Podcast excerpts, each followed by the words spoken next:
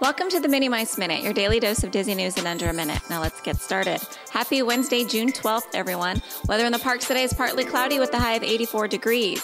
Happy birthday to the Disney legend and Oscar winner Richard Morton Sherman, who was born on this day in the year 1928. Along with his brother Robert, he wrote songs for Mary Poppins, The Jungle Book, Winnie the Pooh, and Disney themed park song It's a Small World After All. According to Disney Style, new Imagination Pink and Magic Mirror Metallic Ears, along with the new Spirit jersey, will be hitting the parks this Friday. However, a special release for APs only will be available at the Kingswell Camera Shop in DCA tomorrow, Thursday, June 13th, between 5 p.m. and 8 p.m. Valid AP required. Reminder grad night is going on again tonight. DCA will be closing at 9 p.m. for the event. Disneyland will remain open till midnight. Thanks for listening.